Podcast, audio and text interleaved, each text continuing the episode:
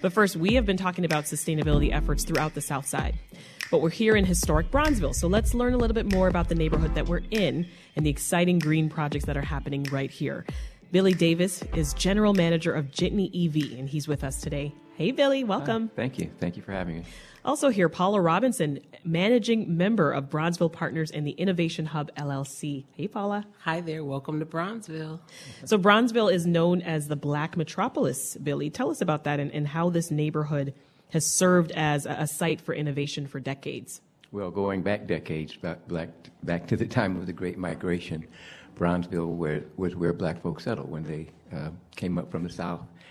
And um, we created a, a, new age of innovation, um, by somewhat by happenstance, but uh, because of racial um, restrictive covenants, real estate covenants in the city of Chicago, um, black folks were uh, restricted in areas that they could live, and one of those areas was um, was Bronzeville, and it became known as as Black Metropolis.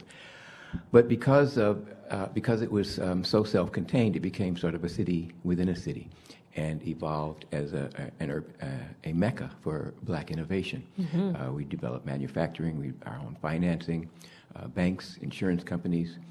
Um, it was a, a, a, revolution in culture, in creativity. So um, we're replicating that era in this new age of innovation um, during well, this post-COVID era, yeah. where we are embracing renewable energy and running as fast as we can away from fossil fuel. Right. To that end, Paula, you, you're making sure that this next wave of innovation here it incorporates green technology and that you build a green infrastructure here. Right. Absolutely. I mean, when we talk about being an innovation district or hub, part of that is knowing that uh, by necessity Bronzeville is probably Chicago's first innovation district. You know, um, we had to create our own goods, services, uh, just to exist. The resiliency that Bronzeville has is our equity. Um, and so the first step was really us recognizing that that equity is something that we have to recognize and see ourselves as co-creators in this new green economy, as owners and producers in uh, things that are really not new to us. When we talk about the share economy, and you know, we're obviously talking about Jitney and talking about new things like Uber, mm-hmm. uh, but Uber is not new. You know, Uber is what we call Jitney. um, you know, we think that Airbnb is new. Yeah. You know, we've been in the share economy when that was, now we understand what the Green Book was all about. That was Airbnb. Yeah. So we have to recognize that we are innovators. We cannot wait for permission to be a part of it. So let's let's explain that and get into some specifics here. One of the initiatives that I'm particularly interested is this project that you're both involved in from the Innovation Hub. It's called Jitney EV. So, Billy, first of all, for, for people listening who aren't aware, what are jitneys and, and what role have they played historically? well, here in Chicago, at least, uh, you know, when I was coming up in the 60s, um, you could step out onto South Parkway, which is now King Drive, and um, uh, anywhere between uh, South Loop and uh, 87th Street or 95th Street, uh, you can stick your hand up and catch a jitney cab that was cruising up and down the boulevard. And for the price of a nickel, you could share a ride with uh, other passengers who were looking for low cost, accessible transportation. Mm-hmm. So we picked up on that concept. And they came around because white owned taxi companies were refusing to serve uh, predominantly black communities at the time. Is that right? Yes, that's, that's well for the same reasons why there was a black metropolis in the first place because yeah. of, of racism and discrimination. Uh, it has economic effects in transportation as well as uh, economic development. Yeah. So that was an example of that. But we're trying to replicate that in a new age. How common are they now, and, and what needs are they filling? Well, uh, jitneys do exist outside of Chicago. They're all over the world. In fact, I mean, if you go to you know the West Indies or you, or go down south, you can you know take a, a bus or um, you know a, a, a, large a large cab, mm-hmm. and uh, it's always at a reduced price, and it's what common folks tend to use. Yeah. Uh, it tends to be sort of a, a neighborhood-driven form of um, alternative transportation. I grew, I grew up with that as well. I, I grew up in Jamaica, so I grew There up taking those buses and didn't, yeah, I didn't realize back then that this was the cheaper route. But I mean, I- obviously, as an adult, I was like, oh, okay, this is what we were doing. And you didn't know that it was called micromobility. I had no clue. And you and you didn't know that I was today years old, Paula. and, and you didn't and you didn't nobody told you that that level of transportation was also part of uh, urban circularity. Oh, So, urban circularity. We've been we've been smart a lot longer than anybody's clued us in on. right. What's the state of car ownership in Bronzeville, Billy? I, I don't have precise figures Right on, now. uh, the, but we do have a robust transportation system for those that uh, you know don't own vehicles.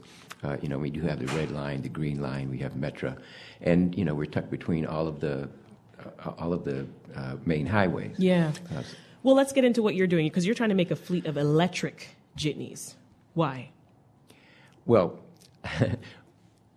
because of climate change primarily, but because of the, ne- the, necessity of, of clean, affordable, accessible transportation. You know, transportation is what moves, uh, the labor, delivers the labor force to places of employment. It delivers customers to places of commerce. We want to do that. We want to take away the burden of, of getting there. Uh, you know, so that transportation is at a reduced cost, but also that it's accessible. But it has to be green. What we've learned is that you know we have been the um, I hate to you know characterize use the word victim, but we have been victimized over the decades by poor urban planning, by um, finding ourselves living in close proximity to fossil fuel production, to um, to uh, damaging pollutants in our air by virtue of living along industrial corridors, by living close to the, the interstate highway system. So the fastest way to help ourselves, to clean up the air, to help ourselves uh, physically as well as economically, is to get away from fossil fuel production and embrace electric vehicle transportation. So, how's this going to work? EVs are expensive. Yeah, and we're not just talking about um, private vehicles. We're talking about all forms of transportation and micromobility, eliminating um, eliminating fossil fuel ve- vehicles and ha- embracing micromobility. That includes uh, scooters and uh, other forms of electric transportation. And you know, on a on a trying to pull back and look at it from a, a thirty thousand foot level, we look at mobility as a service. You know, we're trying to implement systems of, of transportation that help drive commerce, that help help drive um, uh, the labor, deliver the labor force to, to the workplace, but at a reduced cost, and and at a uh, a, a more um, uh, healthier. Yeah. Well, what stage of the process are you in now? Well, we're, we're still in advocacy uh, stage. We're still trying, you know, very broadly, uh, Jitney EV is about um, educating our, the consumers about the importance of um, accelerating the transition away from fossil fuels to e- electric vehicles, and um, and becoming aware of the opportunities, uh, you know, what, what's being offered. Yeah. So right now, we're in a we're, we're- we're in a great place. We're in a window where, excuse me, we have the greatest investment in, in decades, in our lifetimes, uh, of in, into um, infrastructure. And a lot of that uh, funding, that investment, is going to come to uh, states like Illinois. And, and, and it's, it's uh, advocates, advocates and activists like us that make sure that it comes into our community. Paula, you're also um, you're helping to facilitate more public EV charging stations, right? Yeah, I mean, we can't allow ourselves to get caught up in this chicken and egg syndrome. Um, we have been very vocal about stopping something that's in its tracks, and that is um, this concept of um, urban charging deserts. Uh, we're not doing the urban charging deserts. We've done, you know, the the grocery deserts, the food deserts. This uh, new green economy is too new for us to start talking about urban charging. So, are you facing challenges trying to get them No, installed? we, we've got to step into this. We have the first public charging station in Bronzeville at 43rd and Calumet. okay. Uh, it was installed. Uh, Billy proceeded over that with uh, folks from ComEd and IIT. Um, we are the Bronzeville community of the future. We have to step up to what that means, and we have to take leadership on what is possible. So we're in advocacy stage, but we've got another team of civic entrepreneurs that are also pushing that envelope. We have a perfect storm, not just with the Biden infrastructure plan, not just with the Illinois Commerce Commission and beneficial electrification, not just with the innovative things we just did with CEJA, Yeah. where we created something that we're saying, you know, we're going to put people back to work that were uh, incarcerated and make it a part of reentry. I mean, we're, we're developing win-win-wins. The funds are here. It's going to happen. You know, what we're now saying is let's make sure these urban communities are going to be first. We're not the only ones saying it. You know, we have people nationally, um, EVNoire and uh, Terry Travis. They just had a whole conference. People all across the country talking about diversity Yeah. and electric vehicles.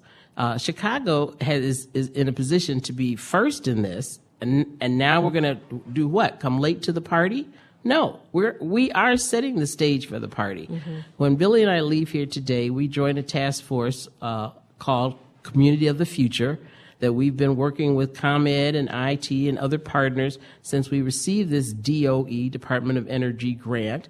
And what we have now is a scope of work to do um, EV rideshare in our business districts. One of the things that happened through COVID and that Billy was able to demonstrate that the research, Bronzeville is a little different than what we think about with Main Street Yeah. USA. Part of the reason that we needed a jitney is because we have a 43rd Street, a 47th Street, you know, a King Drive, a Cottage Grove. This circularity was also needed just to be able to say, "Hey, I'm you know I'm shopping here and I'm going over here for this," and mm-hmm. and that's still true. So when we are picking up people from you know McCormick Place, White Sox, Yeah. uh, university students coming in, circulating, also using this clean transportation. We've got to be able to make sure that we're still keeping all of those uh, commercial corridors vibrant. And so I think that was heard. And so um, we're, we've stepped a little bit out of advocacy to saying, yeah, we're really ready to implement and we've got a to do. scope of work to do it. This is Reset. I'm Sasha Ann Simons. If you're just tuning in, we're talking about sustainability efforts that are going on in Bronzeville with Paula Robinson, who's managing member of Bronzeville Partners LLC, as well as Billy Davis, general manager of Jitney EV. So, Billy, picking up where, where Paula left off there, uh, talk more about how uh, Jitney EV is going to be helping tourists really navigate that area around McCormick Place. Well, we're, we're looking beyond uh, just McCormick Place. Um, we- we're looking throughout the state. Uh, you know, we work with, we have other uh, transportation and um, uh, community engagement partners. And uh, right now, during this uh, period where we're really in a rules-making process, where um, a lot of the funding that is coming out at the federal level is, is starting to filter down to the state level. And uh, we're trying, all of these agencies are trying to, uh, government agencies as well as, as advocacy groups, are trying to figure out how, how best um, to distribute this money and make sure that it is properly spent, that we're not duplicating efforts, that, you know, that we're reaching our goal of electrifying uh, the state. Yeah. So um, we work with um, you know other um, community engagement type partners to make sure that the benefits, some of the resources that are going to um, result from CEJA, that they're spread out. For example, this um, electric vehicle charging corridor, which is, is going to be initially along the um, uh, the, the interstates, but eventually will. Uh, a- after the interstate corridor is, is populated, will spill out into e- e- Justice 40 communities. So we want to make sure that Justice 40 communities like ours, as well as those down in, in uh, East St. Louis and Decatur, that they uh, don't become charging deserts either. Yeah. What's the community reaction been like, Paula, to these efforts? Well, you know, it's surprising because um, a lot of times we are at like the, the community of the future meetings and uh, we are presenting, you know, like we're presenting EVs and emergency regulation or something today. Is that right, Billy? Yeah, uh, yeah. and the community is sort of like, okay, we're, we're glad you're on this. Now translate this for me. You know, make this relevant for me.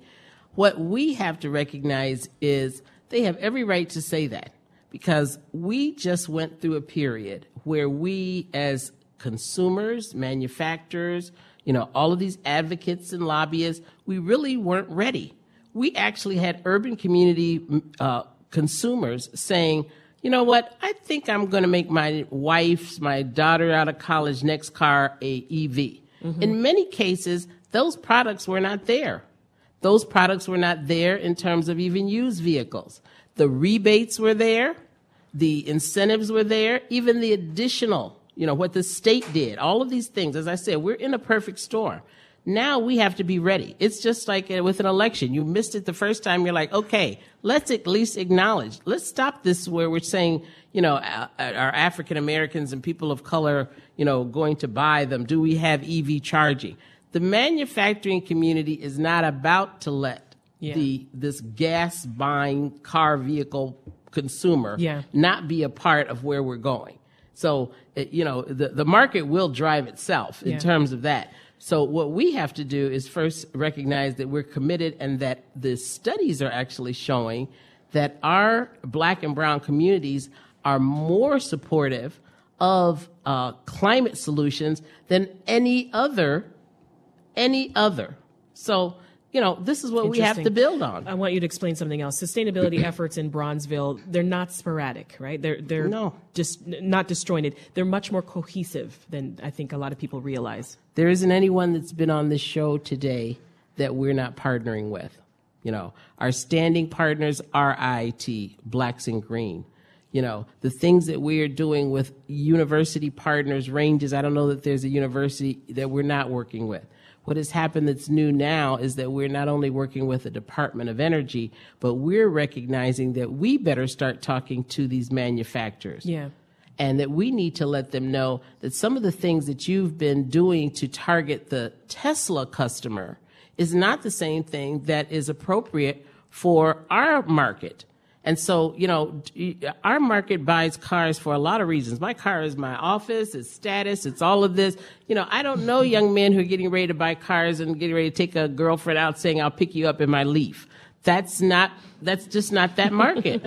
and so, you know, there are some manufacturers that are getting this. The Bronzeville yeah. uh, partners role is to help business do business with Bronzeville. Yeah. And, you know, and a lot of times Bronzeville, black, urban, it's almost like code word. Yes.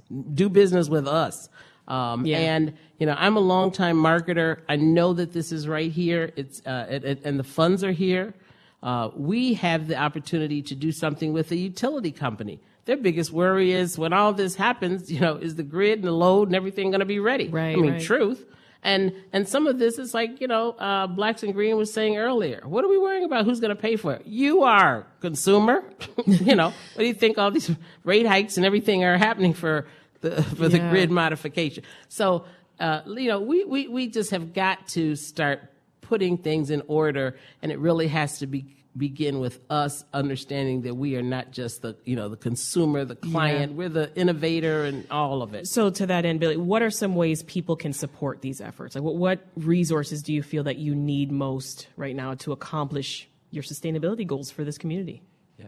Well we do need funding and uh, we, we, we are reaching out to um, to the philanthropy philanthropic community. Um, we we chase grants. I mean, we we spend a lot of our uh, a lot of hours per week chase, chasing grants at the state. Yeah, how do you want to see level? city and state officials supporting this?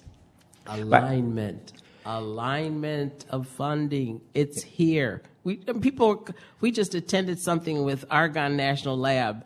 Uh, it was just a sharing session. and We were talking all about this. And they said, "Well, are, are you following NEVI?" I was like, is it? I'm like, what, are we following NEVI? Bill? I mean, these are things where it's just that level of sharing. Yeah. The other thing that we have is that our, we're very lucky. Our state senator, Dick Durbin, yeah, he gets EV. He has a whole team of people that we just got introduced to. And what he's saying is if the governor is saying that Illinois is going to be the EV capital? Because we're in the state of manufacturing the trucks, the buses, the whole thing. Yeah. Why shouldn't we be talking about as fleet? We're manufacturing yeah. them. But Last word to you, Billy. Yeah, well, we also need support legislatively. You know, you can't just um, you can't just uh, give lip service to it. A, a, a, commitment to climate change has to be wholehearted. That means changing our building code so that we have a, a legitimate decarbon future. Mm-hmm. So, uh, so when, when new developments come online, for example, you, it's not sufficient to say, okay, well, we'll set aside uh, five parking spaces for e- EV charging. Why not 100%? Because 100% of the cars are going to be electric in 10 years. Mm. So it yeah. needs, it, we need a commitment to decarbonization and a, cre- a, clean energy future. We'll leave it there. Billy Davis is general manager of Jitney EV, and Paula Robinson is managing member of Bronzeville Partners LLC. Thank you both. This is Reset. I'm Sasha Ann Simons. We have talked about community microgrids, an electric rideshare program, and building a charging infrastructure. But how do you make sure that residents who live in communities that are harmed by pollution are involved in rapidly growing green industries instead of being left behind? Well, intentional training and workforce development is key. Paula Robinson is still with us, managing member of Bronzeville Partners LLC. Welcome back, Paula. Thank you. And Karen Weigert, Reset Sustainability contributor, is here as well. Uh, so, Paula, how are you thinking about workforce development in the community sustainability projects that you've worked in? Well, when we talk about this as a green economy, share economy, um, these are new industries. You know, um, my co-founder with the uh, the Urban Innovation Center says to me that uh, we have jobs coming that don't even have names yet, uh, and that really intrigues me. Um, and that's Bruce Montgomery. A lot of people know Bruce. Yeah. Uh, he's been an evangelist for not only tech, but also entrepreneurship. And so the, the Urban Innovation Center is a group of civic entrepreneurs who basically have committed to this concept of us being co producers and co innovators. And so when we met, for example, with uh, Senator Durbin's team on electric vehicles, um, we talked about the state being this EV capital. And so we said, well, we want to be involved in the industry. And so we believe that there's an opportunity for us with the actual EV, um, you know, charging systems. Yeah. Um, and so we have a lot of these companies in Chicago that uh, are connected with World Business Chicago. Uh, we have been working closely with them and their business um, attraction and development program. And what we're doing is we're layering ideas. The city got funds for uh, the Chi Recovery Program, and they challenged us. You know, do you have something that's really innovative that would create jobs? So, and we, you said yes, and we said yes. This, the the city challenged us earlier in the year and said um, we've got some real estate. Is there something you would do if we if we gave you some real estate that would help you with this? And we said yes. And so what's important is that we actually have a team of people who respond to these things at the DOE level, mm-hmm. the city state level. So for the city, we came back with a concept called JOLT. We said, you know what? We're going to start building that community. It's still, you know, as Blacks and Green talked about the coffee house model. You know, we're going to create the coffee house. Is come get a jolt of coffee while you get a jolt of charge. Mm-hmm. And city, we want to have your leftover real estate. You have it with streets and sanitation, police stations, fire stations. Every ward got something new. We're going to repurpose those. Yeah. We're going to put Jolt Cafe in there. Um, we have connected with some of the folks that you know, like Tech Rise. They called and said, Do you want to present this as a woman in tech? I've said, Am I a woman in tech? Okay, yes. um, so, you know, uh, wonderful opportunity in terms of the pitch contest. We didn't win it, but you're not one and done with Tech Rise. Right. They called a few weeks ago and said, Hey, we we've got something going with World Business Chicago that's logistics and transportation and VCs do you want to come and present? I said, no, we're not that far along. You know, we, we don't, we, I can't tell a VC how he's going to invest in Jolt and do whatever. They said, say yes. Yeah. I said, yes. Um, and, you know, as soon and as I VC venture capital. Yes. And so with the venture capitalists were basically saying, okay, let me tell you what you've got here listen to us. And so this is what I'm saying. We, we have to translate this for ourselves. They said, you got three different things here. You got a real estate business and cafe. Get these folks that are going to operate that. We don't want you focusing on that. You've got a lot of people doing a coffee and cafe. Yeah. You know, you've, you've got this other thing where you're doing these charging stations. You've got people who are ready to put your Jolt chargers in all these developments that are going on with Invest Southwest. We have a Bronzeville Invest Southwest project. Yeah. They said, but what you talked about that we really, really like and we want you to focus on more is you created this Jolt app. And this app is like a fintech app.